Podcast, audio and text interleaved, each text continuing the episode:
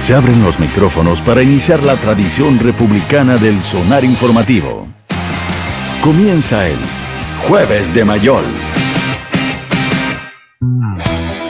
8 con 33 minutos y estamos de regreso en este sonar informativo. Y ya estamos en contacto con Alberto Mayol desde Europa. ¿Cómo estás, Alberto? ¿Qué tal? ¿Cómo están, Pati? ¿Qué tal, Rafa? ¿Cómo, cómo va? permítame aventurar, don Alberto. ¿Sorprendido, estupefacto o más bien entraba dentro de lo previsible? Es que yo creo que era un poco de todo, porque había incertidumbre respecto a, las nuevas condiciones, que era natural, que era una cantidad importantísima de votos nuevos que iban a, aparecer. y en ese sentido, claro, esa incertidumbre tenía muchas hipótesis. Las hipótesis que se barajaban fueron equivocadas pero esas hipótesis que se barajaban fueron equivocadas a partir de datos previos que eran reales y por tanto hubo un comportamiento excéntrico. Para decirlo en simple, ese voto nuevo, que era en general de gente más joven y, más pobre, se asumía que podía modificar radicalmente en favor de lo que normalmente es el voto de esa población, eh, y resulta que no se produjo aquello, y la, la población más pobre de Chile votó más rechazo que la población más rica. Eh, y eso es una señal eh, que, es excéntrica, no, ocurre en general en ninguna de las elecciones. Así que había una proyección en ese sentido que, no, que, estaba equivocada. Ahora las encuestas, varias encuestas, incluyendo la que, la que yo dirijo en, la Cosa Nostra, marcaban diferencias del orden de los 20 puntos. O sea, a nosotros nos salía 59%. Entonces, asumíamos que era posible que eso bajara un poco o mucho si es que había mucho voto nuevo y si ese mucho voto nuevo era altamente incidente en apruebo, pero no, no fue así y entonces y de hecho se radicalizó. Mm, ¿Por qué crees tú que finalmente eh, ocurrió eso, que, no se dio esa situación, ese tipo, ese voto esperado? A ver, yo creo que hay, hay, hay, muchas, hay muchas hipótesis. Em, la, la, tesis con la cual parte de la, de la izquierda en este momento sufre, eh, que es la tesis de que Chile es un país de derecha, es la misma hipótesis que tenía Hermógenes de, Pérez de Arce cuando ganó la prueba con un 80% y dijo hay que cerrar las cuatro comunas y fundar una república independiente.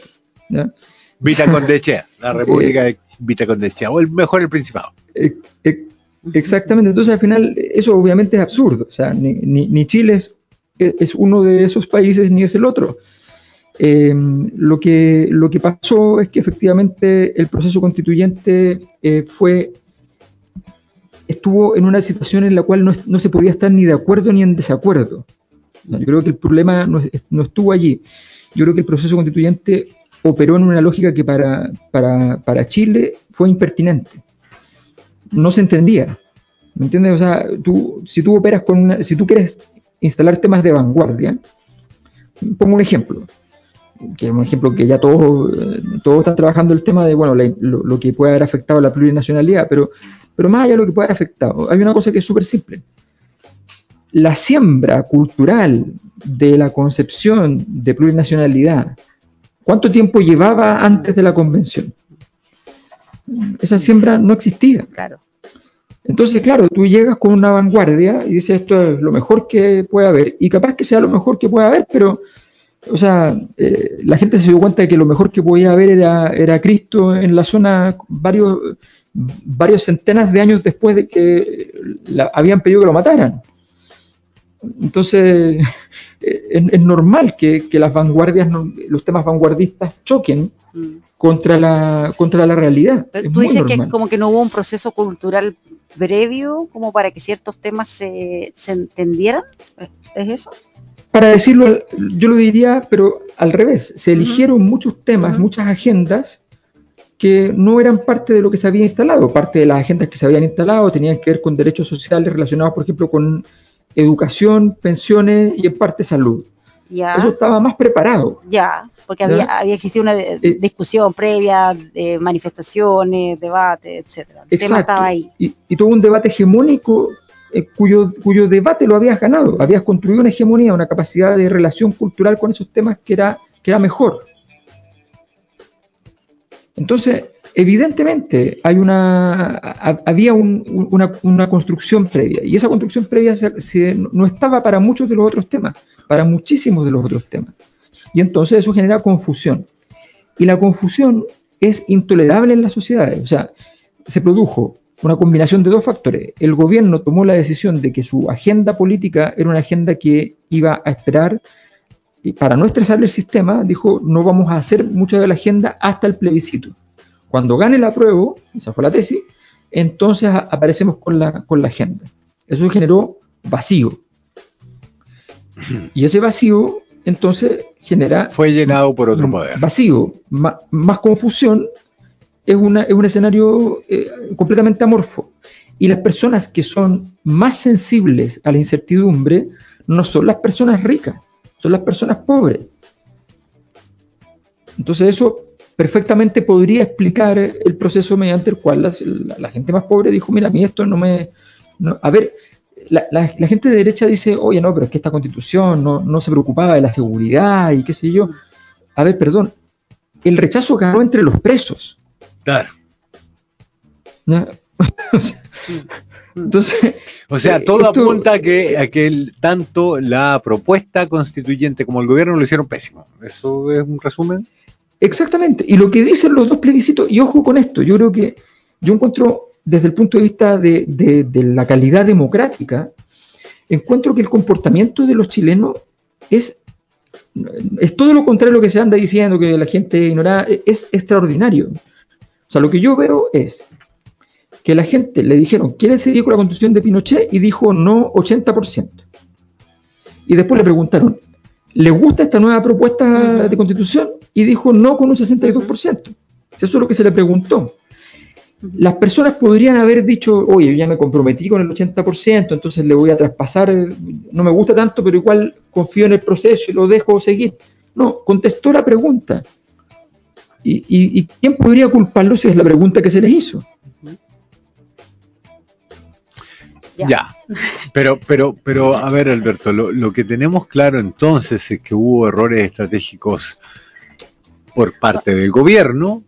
Lo que tú planteas para mí es lo más eh, eh, sólido de todo. Digamos, esperemos después del plebiscito, eh, confiando en que va a ganar y el gobierno perdió y no había plan B.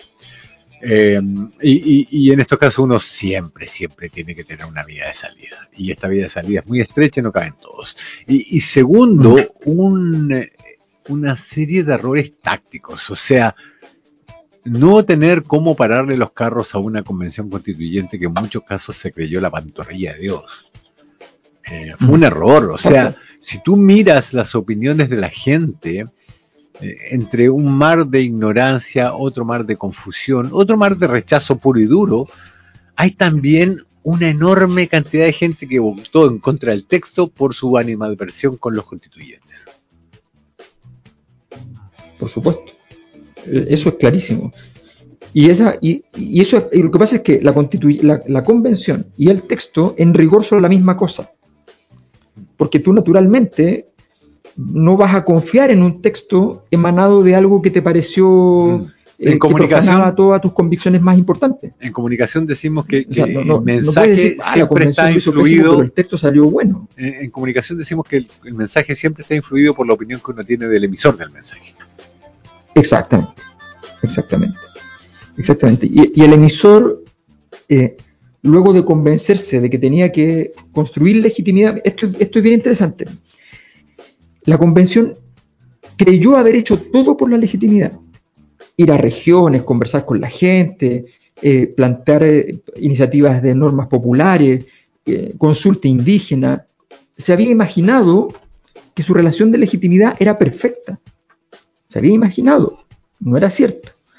Su relación de legitimidad estaba mucho peor que de ser mala. Su relación de legitimidad estaba truncada desde el momento en el cual la relación establecida era una relación cognitivamente incomprensible. Es decir, esto parece, parece complejo, pero súper simple. Mi primera posibilidad de darle legitimidad al poder de otra persona eh, radica en que primero conozca a esa persona, sepa que existe y que entienda que esa persona es una unidad, una persona. Mm. Después de eso viene el momento en que yo digo, apruebo o rechazo lo que diga esa persona. Pero primero tiene que existir. Eh, En, la- en las obras de teatro uno presenta los personajes, ¿no? O sea, uno- las películas, las obras de teatro, uno llega al, al cine, se sienta y lo primero que hacen los directores es presentarte los personajes. Claro. Y, y te- y tiene que ser coherente. O sea, tiene que ser que lo que tú viste en en la escena 1 tenga sentido en la escena 5, en la 10, en la 15 y en la 20. Mm. Porque si no, no conoces al personaje y no puedes decir si, si ese personaje es bueno o es malo. Sencillamente no lo entiendes. Bueno, el problema aquí fue ese, que ni siquiera lograste entenderlo. Y por eso los órganos colegiados son complejos en ese sentido. Los contienen muchas personas, es difícil de construir, pero había que construir aquello y no se hizo y, y no se entendió cuando el problema ya era grande y, y afectaba a todos los constituyentes, no se entendió, salvo aquellos que querían boicotear el proceso, que, lo, que existían, Claro. no, no se entendió aquello y no se entendió nunca. Nunca. Entonces, efectivamente, hubo un problema y el gobierno tenía que haber llegado a haber dicho: ¿saben qué? A ver, este, este problema tenemos que resolverlo porque si no, todos vamos a estar eh, en, en problemas. Pero tú dices, el gobierno debería haber llegado, como haber eh, hecho algo con los, con- haber conversado con los convencionales que le eran, que eran afines al gobierno, tratar ahí de, de- de hacer algo, de acotar lo, lo que se estaba discutiendo, ¿a eso te refieres? ¿O, o algo durante el periodo y de con campaña? todos Ya. los convencionales, y lo habrían acusado de intervencionismo, lo habrían acusado de mil cosas, no importa. Eh, Así es la política, ese es la- el problema de la política, y por eso no es fácil. Pero, pero en, en esta mirada como que la- la- el valor, el so- la sobrevaloración de la, de la ingenuidad, digamos, de, de, no, nosotros no nos vamos a meter allí, no, nosotros no vamos a decirles nada porque es un órgano autónomo que no tiene... No, aquí hay un problema político. Y ese problema político no lo veían. Entonces no lo veían los constituyentes. Los, habían algunos que lo veían. Y habían algunos que lo veían y estaban felices porque lo veían. Claro. En- Entonces, no, no, no se vio por aquellos que no vieron el riesgo. Entonces, to- teníamos todos los días gente diciendo, esta norma es histórica, esta norma es histórica, esta norma es histórica. Y lo único que termina siendo histórico es que del total de constituciones que han sido validadas a través de plebiscitos en la historia, el 95% han sido aprobadas y, y la de Chile ahora queda en el 5% que ha sido rechazada. Pese a que, a que fueron miradas con, con eh, asombro y entusiasmo, cuando no con frenesí por parte y euforia por parte de, de- de muchos en el exterior.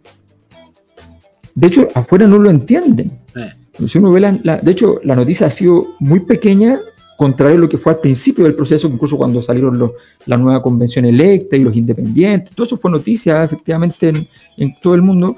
Ahora ha sido una cosa muy pequeñita, salvo los medios como financieros que, que van a destacar obviamente ciertos rasgos que tienen que ver con, con los temores ante una posible salida de Chile del marco de los países más globalizados económicamente, digamos. Pero, pero salvo eso, no, no, eh, no, no hay mucha presencia porque, porque resulta incomprensible, no, no se entiende cómo este proceso puede haber terminado así. Y sin embargo, tiene efectivamente elementos que, que, que hacen, que permiten hacer comprender eh, qué, es lo que, qué es lo que fue pasando y qué es lo que terminó por pasar. Parte de- de- del análisis que yo creo que ya se puede ir haciendo, decantando de, de mejor manera ya cuando van pasando los días. Hay distintas eh, miradas al respecto, pero, pero bueno, atentos también, Alberto, y lo vamos a estar conversando en las próximas semanas con lo que viene más adelante. Pero para los que quieran revisar más de esto, únanse a la comunidad del podcast de la Cosa Nostra. Si ahí está la papa. No, sí, pero mira, y, y quiero decir una cosa que me parece que es importante para el, para el gobierno. El gobierno en este momento apostó esta semana por hacer un, un cambio de gabinete y eso es un cambio también en la estructura de la coalición. El, el cambio político que hizo no le va a alcanzar para, para, para poder salir del, del entuerto, eso es bastante evidente. ¿ya? El acuerdo político es una forma de actuar. El gobierno tiene que apostar mucho a muy buen diseño de políticas públicas. Esa es una herramienta que es infalible. Si tú haces buenas políticas públicas, Incluyendo seguridad. inmediatamente, exacto, y, y- y la gente siente inmediatamente el impacto de las políticas públicas en su vida cotidiana. Si tú logras hacer eso, el camino se mejora se demora más que, la, que el acto político y comunicacional. Se demora, en vez de seis meses, te puede demorar un año, pero después del año tienes un crecimiento que es estabilizado además, no un crecimiento que, es puro aire.